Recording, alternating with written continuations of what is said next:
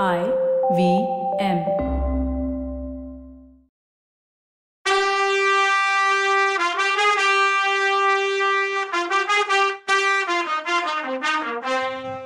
வணக்கங்க. நான் கவிதா பேசுறேன். வெல்கம் டு கதை பாட்காஸ்டின் பொன்னியின் செல்வன் இது எபிசோட் நம்பர் நூத்தி எண்பத்தி நாலு. என்னால ஆகிறது ஒண்ணுமே இல்லை. அந்த மகேஸ்வரன் தான் எனக்கு அந்த சக்தியை கொடுக்கணும்னு சொன்னாங்க செம்பியன் மாதேவி. கொஞ்ச நேரம் ரெண்டு பேரும் அமைதியா போனாங்க. கொள்ளிட ஓடத்துற தெரிஞ்சதும் திருமலை ஒரு பயங்கரமான செய்தியை கொண்டு வந்து ஆதித்த கரிகாலன் உயிரோட இல்லைன்னு சொன்னேன் அந்த வீராதி வீரன் இறந்துட்டான்னே என்னால நம்ப முடியல. அதுலயும் துர்மரணம்னு சொன்னியே. அது எப்படி? தான் உயிரை தானே மாச்சுக்கிட்டானா இல்ல யாராவது அவனை கொண்டுட்டதா சொல்றாங்களா? அப்படின்னு கேட்டாங்க. தேவி அதை பத்தி பலவிதமான பேச்சு வருது. சம்போரையர் வீட்டில் இது நடந்ததுனால அவரையும் அவர் குடும்பத்தையும் கைது பண்ணியிருக்கார் மலையமான். அதில் சம்போரையர் மகன் கந்தமாரம் மட்டும் தப்பிச்சிட்டானான்னா. சம்போரையரால் இது நடந்திருக்கும்னு எனக்கு நம்பிக்கை இல்லை திருமலை. எவ்வளோதான் விரோதம் இருந்தாலும் அவர் வீட்டுக்கு விருந்தாளியாக வந்திருக்கவன அதுவும் பட்டத்து இளவரசனை கொல்றதுக்கு யாருக்கு தான் மனசு வரும்? சம்போரையர் அப்படி செஞ்சிருக்க முடியாது. அவர் இதை பற்றி என்ன சொன்னாரா? இளவரசர் கரிகாலர் எப்படி இறந்திருப்பார்னு அவர் சொன்னாரான்னு கவலையா கேட்டாங்க செம்பியன் மாதேவி. தேவி பழைய அறைக்கு முன்னாடி ஒரு தடவை வானர் குலத்து வீரன் ஒருத்தன் வந்திருந்தானே ஞாபகம் இருக்கா? அவனு கூட குந்தவி தேவி இலங்கைக்கு ஓலையோட அனுப்பி வச்சாங்களே அப்படின்னு கேட்டான். ஆமா ஞாபகம் இருக்கு. அவனுக்கு என்னன்னு கேட்டாங்க. இளவரசரோட உயிர் இல்லாத உடம்புக்கு பக்கத்துல அவன் தான் இருந்தானா. அதனால அவன் தான் கொண்டு இருக்கணும்னு சம்போரையர் சொல்றாரான்னா. திருமலை. அப்படி நடந்திருக்கும்னு எனக்கு தோணலை. அந்த பிள்ளைய பார்த்த ஞாபகம் எனக்கு இருக்குன்னு சொன்னாங்க செம்பியன் மாதேவி. நானும் அப்படித்தான் நினைக்கிறேம்மா. ஆனா சந்தர்ப்பமும் சாட்சியும் அவனுக்கு எதிராக இருக்கேன்னு சொன்னா நம்பி. ஐயோ பாவம். குந்தவை அவன் மேல ரொம்ப நம்பிக்கை வச்சிருந்தாளே. இது தெரிஞ்சா துடிச்சு போயிடுவாளேன்னு சொன்னாங்க. அம்மா உங்ககிட்ட இது பத்தி ஒரு ரெக்வஸ்ட் பண்ணலான்னு நினைச்சேன். நீங்க குழந்தைக்கு போனதும் குந்தவையை மீட் பண்ணி தஞ்சாவூருக்கு கூட்டிட்டு போறது நல்லதுன்னு சொன்னா நம்பி. அதுதான் நானும் நினைச்சேன் திருமலை. அவளும் எனக்காக காத்துட்டு இருப்பா. சரி நீ என் கூட வரலையா திருமலைன்னு கேட்டாங்க செம்பியன் மாதேவி. தேவி நீங்க பர்மிஷன் கொடுத்தா கொள்ளிடத்து தென்கரையில உங்ககிட்ட பாய் சொல்லலான்னு இருந்தேன்னா அவன். எங்க போக போற திருமலைன்னு கேட்டாங்க. இளவரசர் கரிகாலர் சாவுல ஏதோ ஒரு மர்மம் இருக்கு. அதை கண்டுபிடிச்சிட்டு வர்றதுக்காக போக விரும்புறேன்னு சொன்னான். எப்படி கண்டுபிடிப்பான்னு கேட்டாங்க. தேவி பாண்டிய நாட்டு சதிகாரங்களை பத்தி உங்களுக்கு முன்னாடியே சொல்லியிருக்கேன்ல. அந்த சதிகாரங்களை ஒருத்தனை கொள்ளிடத்து தென்கரையில பார்த்தேன்னு சொல்ல வரும்போது உடனே நீ ஏன் போகல திருமலைன்னு அவசரமா கேட்டாங்க செம்பியன் மாதேவி. கொள்ளிடத்தோட வடகரைக்கு வந்தப்புறம் தான் கரிகாலர் இறந்த செய்தியே எனக்கு தெரிஞ்சது தேவி. எனக்கு விடை கொடுங்க தேவி. சதிகாரங்க யூஸ்வலா போற இடம் எனக்கு தெரியும்னு சொன்னா நம்பி. போயிட்டு வா திருமலை. குந்தவை கிட்ட என்ன சொல்றதுன்னு நினைச்சா எனக்கு கவலையா இருக்குன்னு திரும்பவும் சொன்னாங்க. வந்தியத்தேவன் மேல குத்தம் சொன்னாலும் அதை பத்தி கவலைப்பட வேணாம். உண்மையான குத்தம் செஞ்சவனை நான் எப்படியும் கண்டுபிடிச்சே கொண்டு வருவேன்னு சொல்லுங்கன்னு சொன்னா நம்பி. இதுக்குள்ள கொள்ளிடக்கரை வந்துடுச்சு. கடவுள் அருளால. நீ போற காரியம் நல்லபடியா முடியட்டும்னு அவனுக்கு சொல்லிட்டு பெரிய பிராட்டியும் பரிவாரங்களும் படகுல ஏறினாங்க. அவங்களுக்கு முன்னாடி வேற ஒரு படகை பிடிச்சிக்கிட்டு அங்கேருந்து கிளம்புனா நம்பி. கொள்ளிடத்து தென்கரை போனதும் அங்கேருந்து மேற்கு திசையில போனா நம்பி. கொள்ளிடம் உடச்சுக்கிட்டதுனால எங்க பார்த்தாலும் வெள்ளக்காடா இருந்துச்சு. ஆனாலும் தண்ணீர் கொஞ்ச இடத்துல வடியவும் ஆரம்பிச்சிருந்தது. கடைசியா திருப்புறம்பயம் போய் சேர்ந்தான். அந்த ஊர் மட்டும் வெள்ளத்தில் அவ்வளோ ஒன்றும் அஃபெக்ட் ஆகலை. ஆதி காலத்தில் பிரளயம் வந்தப்போ உலகமே மூழ்கி கிடந்தப்போ திருப்புறம்பயம் மட்டும் மூழ்காமல் இருந்துச்சுன்னு வரலாறு இதனால தான் போலன்னு நினச்சிக்கிட்டான் அவன். அது என்ன வரலாறு? நான் மறக்கிறதுக்கு முன்னாடி அந்த கதையை உங்களுக்கு சொல்லிடுறேன். இந்து மத தர்மப்படி ஒரு ஒரு யுகம் முடிவுலையும் ஒரு பெரிய வெள்ளப்பிரவாகம் அதாவது பிரளயம் வந்து எல்லா உயிரினங்களையும் பூமியில் அழிக்குங்கிறது நம்பிக்கை. நம்ம பெரியவங்க அதனால தான் இது கலியுகம் உலகம் அழிய போகுதுன்னு சொல்லிட்டே இருப்பாங்க. அதே மாதிரி கிருதாயுகத்தோட முடிவில் சிவபெருமான் விநாயகர்கிட்ட இந்த திருப்புறம்பயத்தில் உள்ள ஸ்ரீ சாட்சிநாதீஸ்வரர் கோயிலை மட்டும் காப்பாத்துற பொறுப்பு உண்ணுதுன்னு சொல்லிடுற அதனால இந்த கோயிலை காப்பாத்துறதுக்காக விநாயகர் ஏழு கடல் பொங்கி வரும்போது அதை அந்த கோயில் கிணறுல விழற மாதிரி டைவர்ட் பண்ணி விட்டுடுறார். அந்த கிணறு சப்தசாகர கூடம்னு அழைக்கப்படுது. அந்த பிரளயத்துல இந்த சிவன் கோயிலை காப்பாத்தினதுனால இங்க உள்ள பிள்ளையார் பிரளயம் காத்த விநாயகர்னு வழங்கப்படுறார். இதனால தான் அங்க எப்போ வெள்ளம் வந்தாலும் தண்ணி எல்லாம் புண்ணிய தீர்த்தமா கன்வெர்ட் ஆயிடுது போல. பாருங்க எவ்வளோதான் சண்டை போட்டாலும் சிவ புராணம் எல்லாம் ஞாபகம் இருக்கு நம்ம தலைக்கு. இந்த ஸ்தல புராணமே இன்ட்ரெஸ்டிங்காக இருக்கு. இந்த கோயில் கதை திருவிளையாடல்ல அறுபத்தி நாலாவது கதையா வருது. அதுபடி காவேரி பூம்பட்டினம்னு சொல்லப்பட்ட பூம்புகார்ல ஒரு செட்டியார் அவரோட பொண்ணு பேரு ரத்னவள்ளி. அவங்க ரெண்டு பேரும் காவேரி பூம்பட்டினத்துல இருக்காங்க.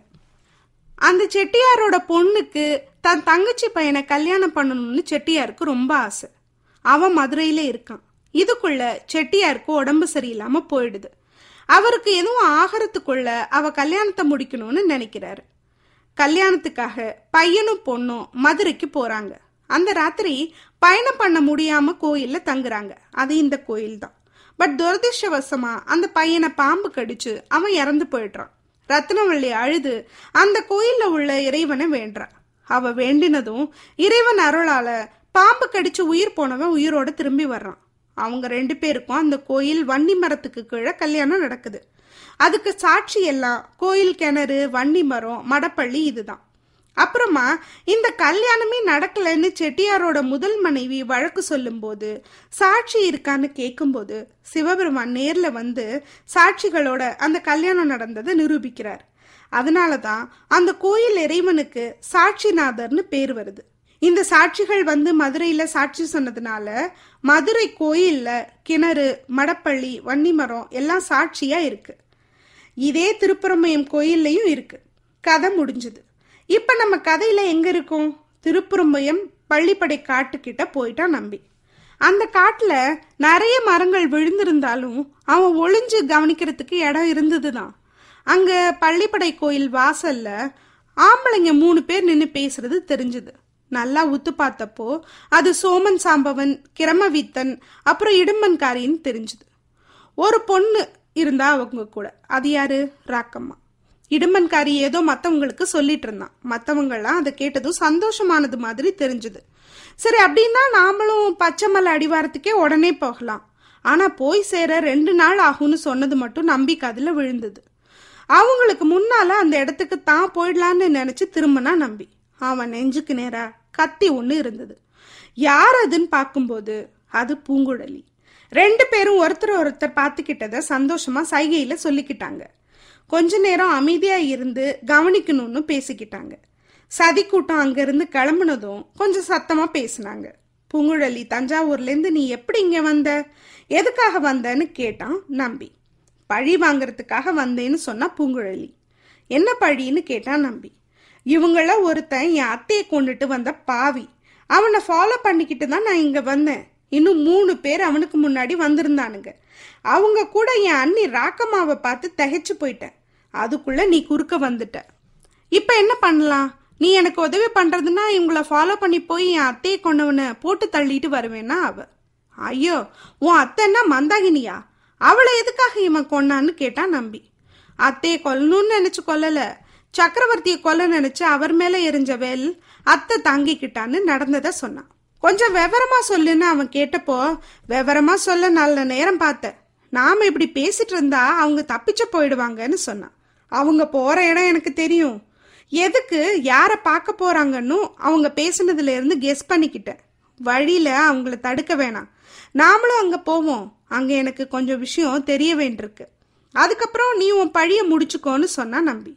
சரி வா போலாம். போகும்போது நடந்த கதையை நான் உனக்கு சொல்றேன்னு சொன்னா பூங்குழலி. ரெண்டு பேரும் கிளம்பி கொள்ளிடத்தை படகுல கடந்து மூணு நாள் பயணம் பண்ணி பச்சைமலை அடிவாரம் போய் சேர்ந்தாங்க. அது அந்த இடம் அடர்த்தியான காடு. அவங்கெல்லாம் எங்கே இருப்பாங்கன்னு தேடுறது பிரம்ம எத்தனமாக இருந்துச்சு. சில நேரம் இவ்வளோ தூரம் வந்தது வேஸ்ட் ஆயிடுச்சோன்னு கூட தோணுச்சு. டயர்ட் ஆயிட்டாங்க. திடீர்னு ஆந்த குரல் ஒன்று கேட்டுச்சு. பதிலுக்கு வேற ஒரு ஆந்த குரல் கேட்டுச்சு. ஆழ்வார்க்கடியானுக்கு அப்போ தான் சிரிப்பே வந்துச்சு. பூங்குழலி கிட்ட சைகையில் பேசாம வான்னு சொல்லிட்டு குரல் கேட்ட இடத்துக்கு நடந்தான். கொஞ்சம் இடைவெளி விட்டே நின்றுக்கிட்டான் அங்க ஏழு எட்டு பேர் நெருப்பு மூட்டி சமையல் பண்ணிட்டு இருந்தாங்க. மற்றவங்க பேசிட்டு இருந்தாங்க. முன்னாடியே அங்க வந்தவங்களுக்கு புதுசா வந்து சேர்ந்தவங்க ஏதோ செய்தி சொல்லிட்டு இருந்தாங்க. முன்னாடியே அங்க இருந்தவங்கள ரவிதாசனும் ஒருத்தன். அவன் அந்த புதுசா வந்தவங்க கிட்ட கொஞ்ச தூரத்துல உள்ள மலை குகையை காட்டி ஏதோ சொன்னான்.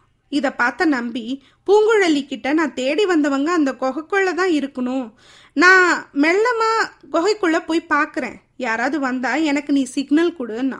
அவ உடனே எனக்கு அந்த ஆந்த குரல்லாம் வராது. குயில் மாதிரி வேணும்னா கூவுறேன்னா. மலை குகை உள்ள காத்தும் வெளிச்சமும் வர்றதுக்காக பெரிய பெரிய ஓட்டை இருந்துச்சு. அதனால நல்ல வெளிச்சமே தெரிஞ்சுது. அந்த வெளிச்சத்துல அங்க ஒரு அதிசயத்தை பார்த்தா நம்பி.